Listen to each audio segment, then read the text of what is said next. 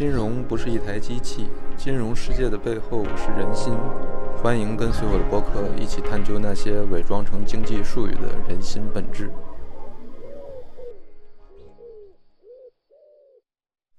嗯，各位好，我是李铁。嗯，有一段时间没更新播客了，这个主要是因为我这个最近新冠阳了啊，这个。呃，我估计新冠阳了，可能最影响的自媒体应该就是播客了，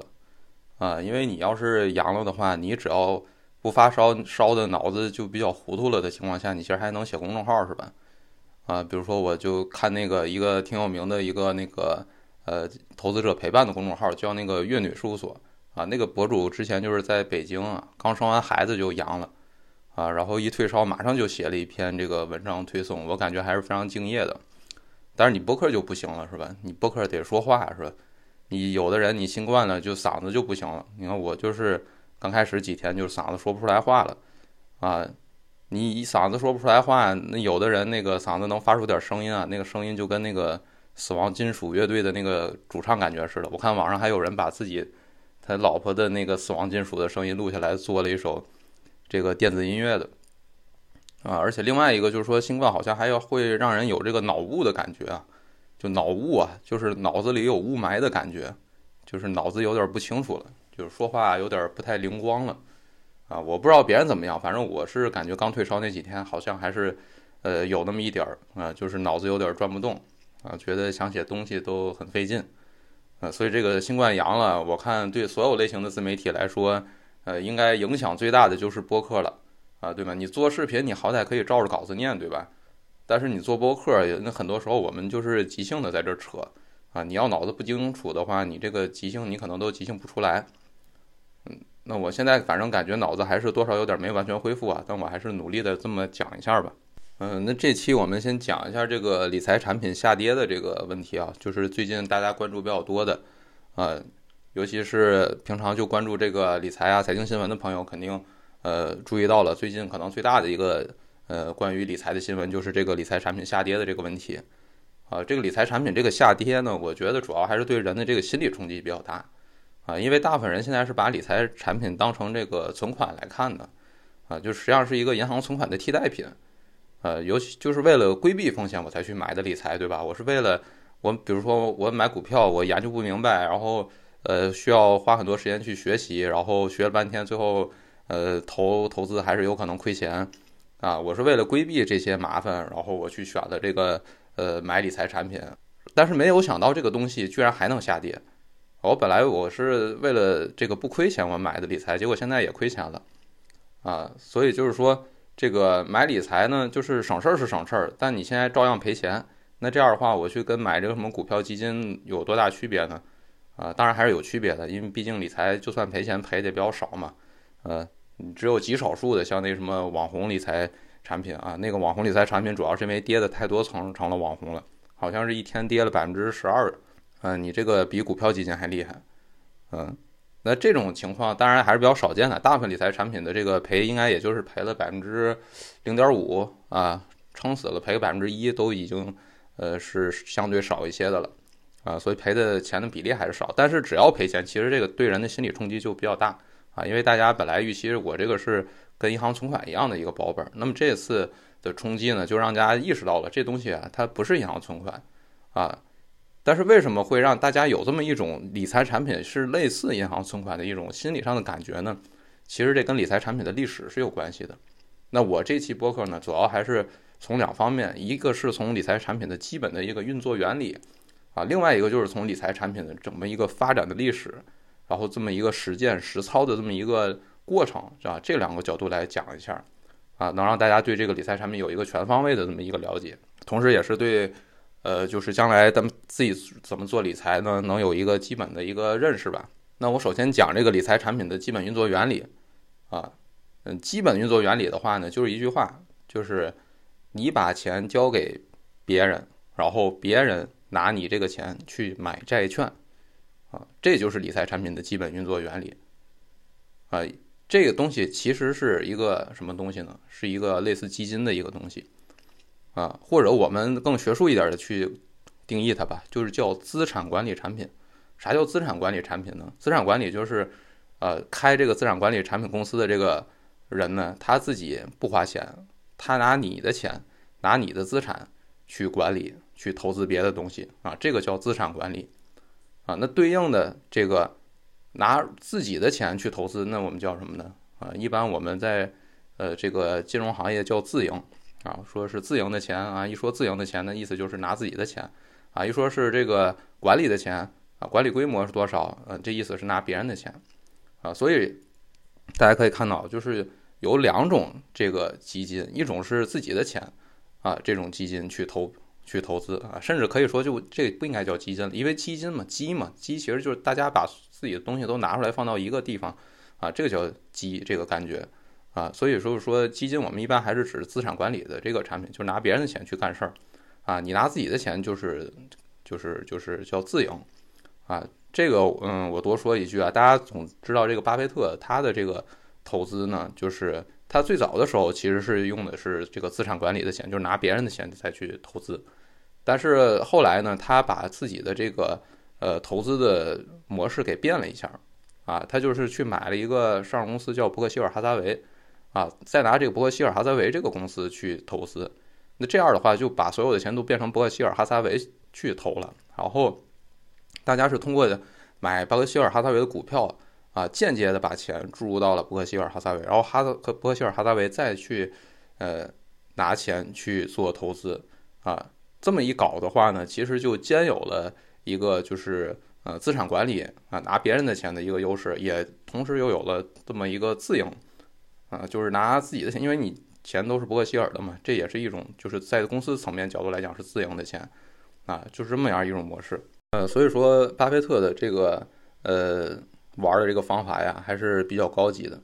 啊。我们现在先不说巴菲特了，我们还是说我们老百姓能接触到的这个理财产品吧。那理财产品的基本的运作方式呢，就是你去买一只理财产品，相当于你把这个钱啊交给了那个呃帮你管这笔钱的那个人啊，或者说公司吧，然后这个公司再拿着你的钱去做其他的投资，帮你赚这个钱。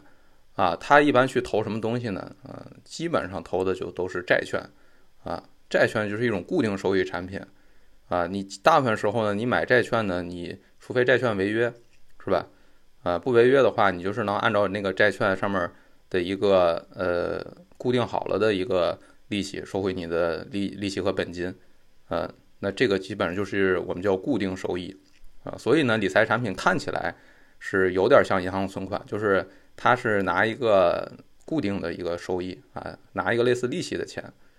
那么我们如果想搞清楚这个理财产品的话呢，其实我们要搞清楚的是什么呢？我们就是要搞清楚这个债券是怎么回事啊。因为你是去买理财产品，你是把钱交给投资经理，然后投资经理帮你去买债券嘛，对吧？所以我们其实就是要搞清楚债券是怎么回事儿，我们就能搞清楚整个这个理财产品的运作是怎么回事儿。那。债券的一个最基本的原理啊，我想大家去搜一下这个百度百科呀，搜一下这个呃，看看教科书啊什么的，基本上呃都能把这个债券的原理掌握啊，它不难啊，这个东西嗯不难，看起来好像有点难啊，看起来符符号很多，公式很多，呃其实很简单啊，你用常识理解就完全可以，花个两三个小时吧，我觉得充其量了，你基本上能把这个。呃，债券的基本原理，你看书或者查百度，你是能掌握的啊，呃，最多再做两道题啊，你就能彻底的掌握了啊。那我这里面就说债券的一个最最重要的一个原理吧，呃，债券就是它有一个最重要的原理，就是它，如果你买了一张债券之后，你就拿着这张债券你不动啊，你不买也不卖，就这张债券你不再做买卖交易的话，你获得的那个。呃，收益是一个固定好了的一个收益，啊，这是第一个。第二个呢，那我们说有一个叫市场利率的东西，或者叫实际利率的一个东西，啊，这个市场利率和债券它票面上写的那个利率往往是不一样的，啊，有时候你可能看债券票面利率上写是百分之五，但是现在市场利率，市场利率就是我们所有人能在市场上借到的钱的这个利率，啊，我现在在市场上我能。呃，借到钱或者说借给别人的钱的这个利率可能是百分之六，比如说，哎，那这时候有个问题，那我如果这个时候我拿同样的钱我去投其他的这个呃市场利率的这个标的的话，我能得到百分之六的收益率，但我买这个债券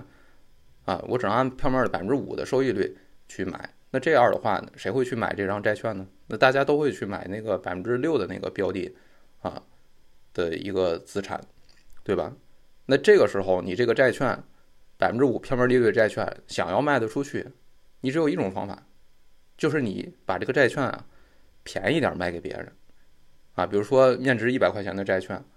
啊，我现在便宜点，我九十九、九十八啊，我这样吧我卖给你，但是你到期兑付的时候，你还是得按照那个票面的金额，比如一百块钱，按照那个票面的本金兑付嘛。那这样实际上是我虽然写着票面利率是百分之五，但是呃。我按照九十九卖给你之后，你真是能获得到的这个收益率呢，是高于这个百分之五的，啊，那这样的话才会有人在市场利率百分之六的这种情况下去买那个票面利率百分之五的那张债券，啊，这是债券的一个最基本的原原理。那我们可以发现有个问题，那如果市场利率这个变高了的话，那债券必须折价才能卖得出去，那就是债券价格就变低了。啊，这就是一个最重要的一个债券原理，就是说市场利率涨，债券价格跌，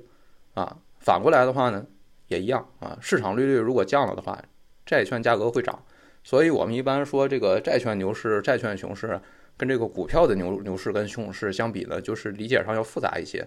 啊，就是你股票的牛市就是股票股价涨了，这叫股票的牛市，这很好理解，对吧？但是债券的牛市是指债券价格涨，但债券价格涨。意味着市场利率要降低，啊，所以一般我们说债券牛市的话，我们有两种说法，一种说叫债券价格涨，啊，这个是债券牛市，啊，另外一个叫呃利率跌了，啊，利率下跌了，啊，我们也管这叫债券牛市，因为你利率跌了，就是债券价格涨了，啊，那这个基本原理大家一定要呃清楚，一定要牢记在心。啊，一定要牢记在心啊！这个是理解所有债券的一个最基本的一个问题啊，也是我们看各种财经新闻的一个最基本的啊理解前提。这个时候你就一听到别人说啊，市场利率涨了涨了，那对债券来说其实不是好事儿啊，就是价格是要跌了的。那么随之而来的话呢，就是说玩债券啊，或者说投资债券呢，就有两种玩法啊，它跟股票不一样了。股票你可能就是。买完，然后等涨上去就卖了，对吧？就这么一种玩法。但是债券就有两种玩法，啊，一种是你买了这个债券，你买来不动，啊，你不再做买卖了，呃，我们管这叫持有到期。那这样的话，你获得的那个收益率就是一个固定的一个收益率，就是跟你在买的时候的那个收益率是一样的，就是算好了能算出来的，啊，这个收益率是不会动的，你只要一直持有到到期，啊，这是一种。另外一种呢？就是我们刚才说的，如果市场利率涨或者跌的话，债债券价格会有波动。那这样的话，我们可以靠赚这个债券的差价来再赚一个额外的一个钱啊。那这种呃玩法呢，就是债券一个特有的一个玩法。我们管前一种就是叫持有到期的这种玩法呢，我们一般叫配置盘啊。就是你比如说一个投资人啊，我买债券我就是为了持有到期，那我们一般管它叫配置盘。啊，管这种玩法叫配置盘。那另外一种，如果你是为了呃赚这个涨跌差价的，想这么玩的话，那我们一般管这种玩法叫交易盘。啊，这个就是配置盘跟交易盘啊这个术语。呃，债券的基本原理是这样的。那中国的这个债券市场的一个整体的一个概况是什么样的呢？啊，这里我要做一个全景式的一个介绍。首先，这个债券这个东西从哪儿交易呢？啊，这个债券呢，一般是从两个比较大的呃地方交易，一个叫银行间市场，一个叫交易所市场。啊，这个其中银行间市场是最大头的。啊，比如说一九年末的数据啊，就是银行间的这个呃市场的债券存量是占所有债券当中占百分之八十七的，啊，就占了大概有九成，然后交易所也就只占了一成左右。啊，啊，当然除了这两大市场，还有一个。呃呃，还有两个非常非常小的市场啊，我们一个叫柜台市场，还有一个是自贸区市场，这两个就占比不到百分之一啊，基本可以忽略不计了啊。那这个就有一个特点了，债券跟股票有一个很大的区别，就是股票我们大部分是在交易所里交易的啊，什么上海证券交易所、深圳证券交易所，对吧？啊，股票大部分都是在这两个交易所交易的。那你债券呢？虽然也有一定的量是在这两个交易所里交易的，但量非常少。啊，大部分是在银行间的这个市场上交易的啊，银行间市场交易占了九成，所以我们看这个债券的这个呃市场，就是看的就是银行间的这个市场的情况啊，呃，大家注意啊，这个银行间市场它跟那交易所不太一样，它不是有一个实体的一个市场，就跟一个菜市场似的，就在那边啊，大家在那儿买卖，或者像那个交易所买股票似的，在那儿挂个单，然后。啊，有人买这个，这个不是这样的啊，就是银行间市场不是这样的市场。银行间这个市场它没有一个实体，啊，银行间这个市场呢，是一个，嗯，怎么说呢？就是它交易的过程一般是这样的，就是大家先私底下协商一下，啊，比如说我有想我想买一只债券，啊，然后我就在可能在几个 QQ 群上或者微信群里面发一个消息说啊，我想买什么什么债券，啊，然后这时候有人回你了，然后。哎，你们俩加一下微信，然后哎聊一会儿，哎，最后这笔交易如果撮合上了，然后你们再去那个就是划转资金，然后划转这个债券啊，这笔交易就达成了。啊，这个就是银行间市场的一个现实当中的一个状况啊。啊，我在那个 show notes 里面放了一张那个截图啊，那个截图大家就能看出来，就银行间市场一般怎么交易的，那一般留的那个联系方式都是什么 QQ 啊。微信啊，这种联系方式，电话啊，这种联系方式，啊，所以这个银行间市场它不是一个跟菜市场那样的一个市场，它是没有一个实体的一个市场，就是大家那么，呃，就是呃，这个这个协商聊天出来的一个市场。呃，那在这个银行间市场的话呢，就是主要有两种交易方式，一种就是我们叫现券买卖，就是就是买卖啊，就是正常的买和卖，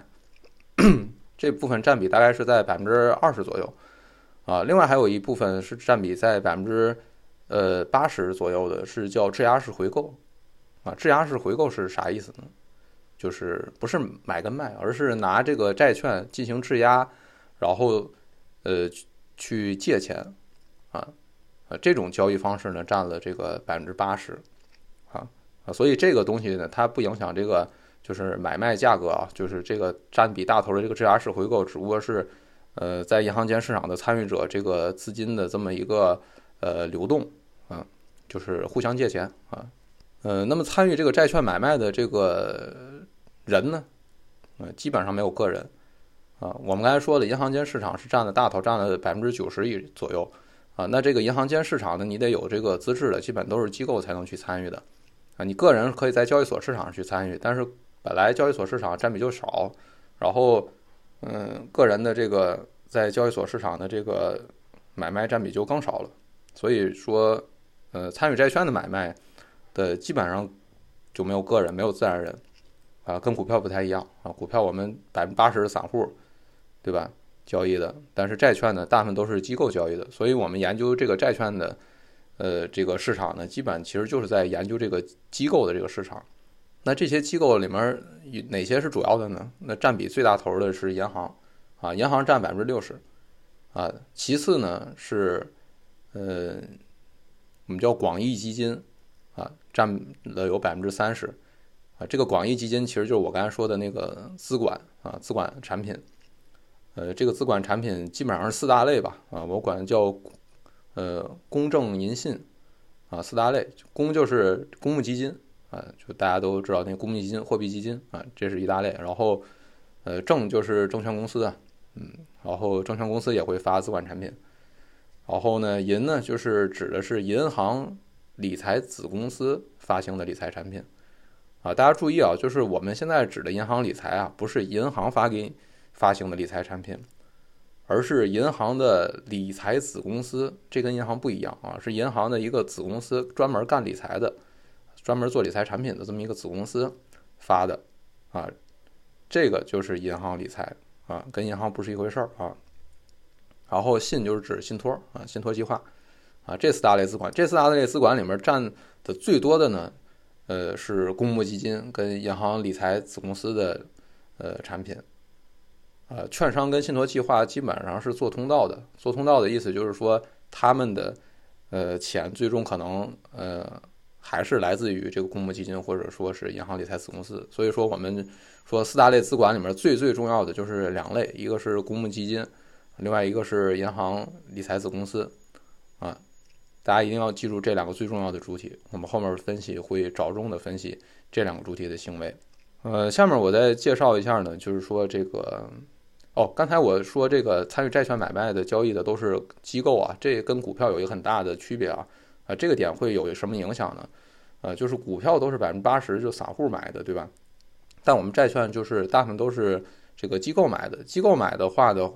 一个最大的区别就是它的那个行为更好预测一些，就是更容易分析一些啊。因为你散户买卖的话，就是大妈们买卖你是没什么规律的啊，也不是没什么规律，也有规律吧，就是追涨杀跌啊，主要规律就是追涨杀跌，嗯。但是机构的买卖的话呢，就相比于这种散户肯定是要理性的多，而且它也受很多法规限制。啊，很多时候你也知道他干不了什么事儿，干不了，啊，所以说这个债券的买卖，呃，就是这个机都是机构，啊，这样有个好处就是我们分析他们的行为啊，就更好分析一些，啊，这是一个呃债市跟股市的一个很大的区别，啊，那我们下面讲一下一个中国特色的一个债券分类体系啊，就是在中国债券分成两种，一种叫利率债，一种叫信用债，啊，二分法，啊，这中国特色的一个分类体系。呃，什么叫利率债呢？利率债在中国指的是不会违约的无风险债券。哎，大家可能会如果看教科书会呃知道啊，就是我们一般讲的风险债券不指的就是国债嘛，对吧？那是不是国债就是利率债啊？那在中国不是？这这为什么？这就是中国一个特色的地方啊，因为在外国这个国家呢，指的就是政府，对吧？国债就是政府发的债，这很正常。在在中国这个国家这个概念啊，它指的可不单是政府，它还有啥？还有国企，还有各种各样的国营单位，是吧？国家开的银行，是吧？啊，或者跟国家有千丝万缕联系的这么一些机构跟主体，那这就导致了在中国一提无风险债券，那就不光是一个国债，它还有一些其他的一些跟政府关系比较紧密的，实际上是。呃，政府隐性的担保的这么样一种债券，实际上它也不会有违约风险。那这种债券呢，啊，我们就管它统称叫利率债啊。所以国外的无风险利率、无风险债券呢，就一种就国债或者说政府债啊。但在中国呢，就是呃无风险债券有国债，除了国债以外，还有别的一些跟政府有关系的人发的债啊。我们管这些统称利率债。那最常见的是一个是国债，就是中央政府债，就是叫国债。我们一般就是。因为我们国家有个特色嘛，有中央跟地方这个划分，啊，所以我们习惯上把中央政府的债券就称为国债，然后把这个地方政府的发的债就叫地方政府债，啊，还有一种就是我们叫政策性银行债，啊，简称政金债，呃，主要是指的三大政策性银行，一个是国开行，一个是进出口银行，一个是这个呃那个那个那个农业开发银行，啊，这三个，呃。这个这个政策性银行发的这个债，啊，这个也是无风险的，所以我们管这个都叫利率债。然后呢，信用债啊，指的就是有可能违约的这个债了啊，这个就呃不用说了，就是跟利率债相反的，就是利率债不会违约，利信用债有可能违约，那就是普通的公司企业发的这个公司债啊，这是一大类。然后另外呢，呃，我们有一种说法叫企业债啊。这个企业债在中国是一个特有的名词，啊，这个企业债一般是指国企发的债叫企业债啊，这个很奇怪啊，这个这个在我很很早之前我也一直很纳闷，就是为啥我们有公司债有企业债，公司不就是企业吗？啊，后来我才知道哦，大家一提企业债，专门是指这个国企发的这个债叫企业债，啊，约定俗成啊，没什么道理这个东西，啊，还有一个很非常特殊的就是叫城投债，啊，大家如果关注财经新闻肯定知道这个城投债，啊，城投债这个东西呢，它到底是信用债还是利率债？其实现在啊有点说不清楚，它有点这个薛定谔的这个呃利率债的感觉啊，就是你说它是这个呃无风险吧，但是从来没有哪个法律规定说它这个是无风险的，我们也没有任何窗口指导，就说城投债绝对不能违约啊，我们都没有。但是你说它是信用债，你说它有违约风险吧？到目前为止，没有一个城投债是实质性违约的，都是技术性违约。技术性违约就是可能晚付了几天，啊，但最后还是付了。所以就是只有技术性违约，没有实质性违约。啊，为什么没有实质性违约呢？啊，往往是这样的，一直城投债如果出现技术性违约，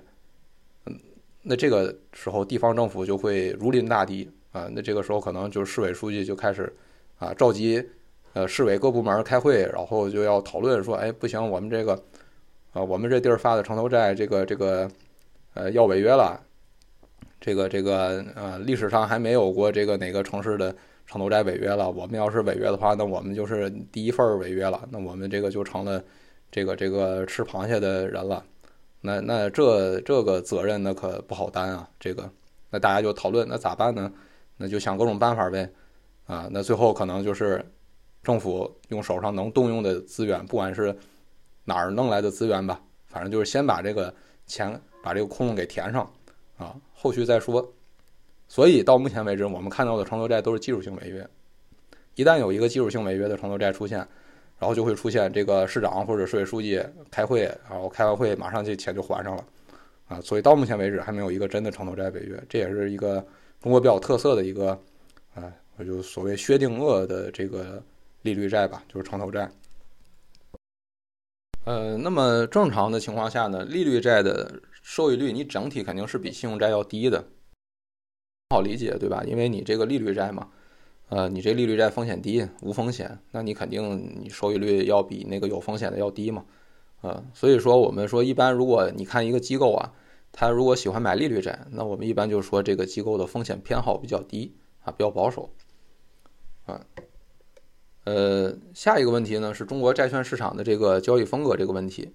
啊，就各个参与中国债券交易的这些机构都有什么特点呢？首先就是银行这个最大头的参与者，它整体上是偏保守的，啊，这个我们也很容易想见到，它肯定是偏保守的。它比较喜欢买这个利率债，啊，我们能看到它基本上持仓是百分之八十都是利率债，啊，然后它的这个赚钱方式呢，一般就是持有到期，啊，它就不做交易，它都是赔实盘，基本都是赔实盘，它基本不做交易，不不赚这个差价，啊，这是银行。啊，然后那个四大资管啊，我们说广义基金四大资管，啊，他们呢比较喜欢买这个信用债啊，他们的这个信用债持仓比重基本上是百分之七十左右，是所有机构当中最高的这个。然后他们这个赚钱方式呢，呃，基本上也是以持有至到期为主啊，他们一般也不做这个交易盘，也不做这个买卖的差价，啊，这是基金类啊，资管类这个机构啊。还有一类参与者，这个比较特殊啊，就是我这里面单拎出来说一说，就是证券公司的自营资金，啊，我刚才讲就是这个投资你可以用资管的钱，可以用自营的钱，对吧？证券公司呢，一般它内部都有两个部门，一个叫资管部门，一个叫自营部门，嗯，区别就是，呃，都是投资，啊，都是做投资，一个就是拿别人钱，一个就拿自己钱。那证券公司这个自营资金就拿自己钱做投资的这个风格是最为激进的，啊。它不仅这个信用债的这个持仓占比是非常高啊，基本上在百分之六十左右啊。另外一个就是它的交易量是所有类型的机构当中占比最高的，就是你这个比如说这个证券公司啊，它的这个自营资金啊，它的这个呃持仓债券占全市场的这个比例只有百分之一点七，很低。但是它买卖债券的交易量占了全市场的百分之二十四啊。可以看到，就是它这个风格是非常非常激进的啊，应该说是所有机构里最激进的。嗯，那我们平常老百姓能买到这些理财产品呢？我们主要指的就是那个呃广义基金了，主要就是我们刚才说的银行理财，还有这个呃公募基金这两大类啊。呃，这两大类呢，实际上是属于中等基金的一类吧？啊，就不能算最激进，也不能算最保守，就中等基金这一类的嘛。呃，理财产品，嗯，我们刚才讲了它的基本原理。那我们现在来就有一个比较重要问题，就是如果一个理财产品它想提高这个收益率的话，它有什么办法？啊，我们一般来说它有三大法宝，啊，就是这三大法宝统称可以就是叫加重口味的方法，啊，第一是加杠杆，啊，第二是加九七，第三是信用下沉，啊，这都是术语啊，术语稍微解释一下，加杠杆。应该比较好理解，就是我借钱去买这个债券，呃，只要我的能借到的钱的这个利率比我的这个收益率要低，我就能赚着钱。比如说，我现在市场有百分之五的这个收益率的债券，那我现在去借一个，呃，我能借到呃百分之三利率的钱，那我就能赚这百分之二的这个中间利率的这个差价，啊，那这样就是通过加杠杆方式能提高收益率，这第一种。第二种加九七，加九七啥意思呢？就是，嗯，当然九七它有一个公式啊，但我们这里面就不讨论公式，大家有兴趣可以自己查。呃，简单理解，加九七就是呃提高买入的这个债券的这个时间期限，到期的期限啊。比如说一个三年的国债收益率肯定是不如十年的这个国债收益率高的啊，这也很好理解，对吧？所以我们就是尽量买一个时间长的啊，到期时间长一点的这个债券啊，这叫加九七。好，第三种信用下沉，信用下沉就是啊，我们买点那个风险比较大的债券是吧？呃，利率债风险低，收益低，那我买点信用债，对吧？买点城投债。这种方式就叫信用下沉，专业上来讲，呃，这个部分呢，基本上就是我们说的这个债券还有理财产品的一个基本的一个原理。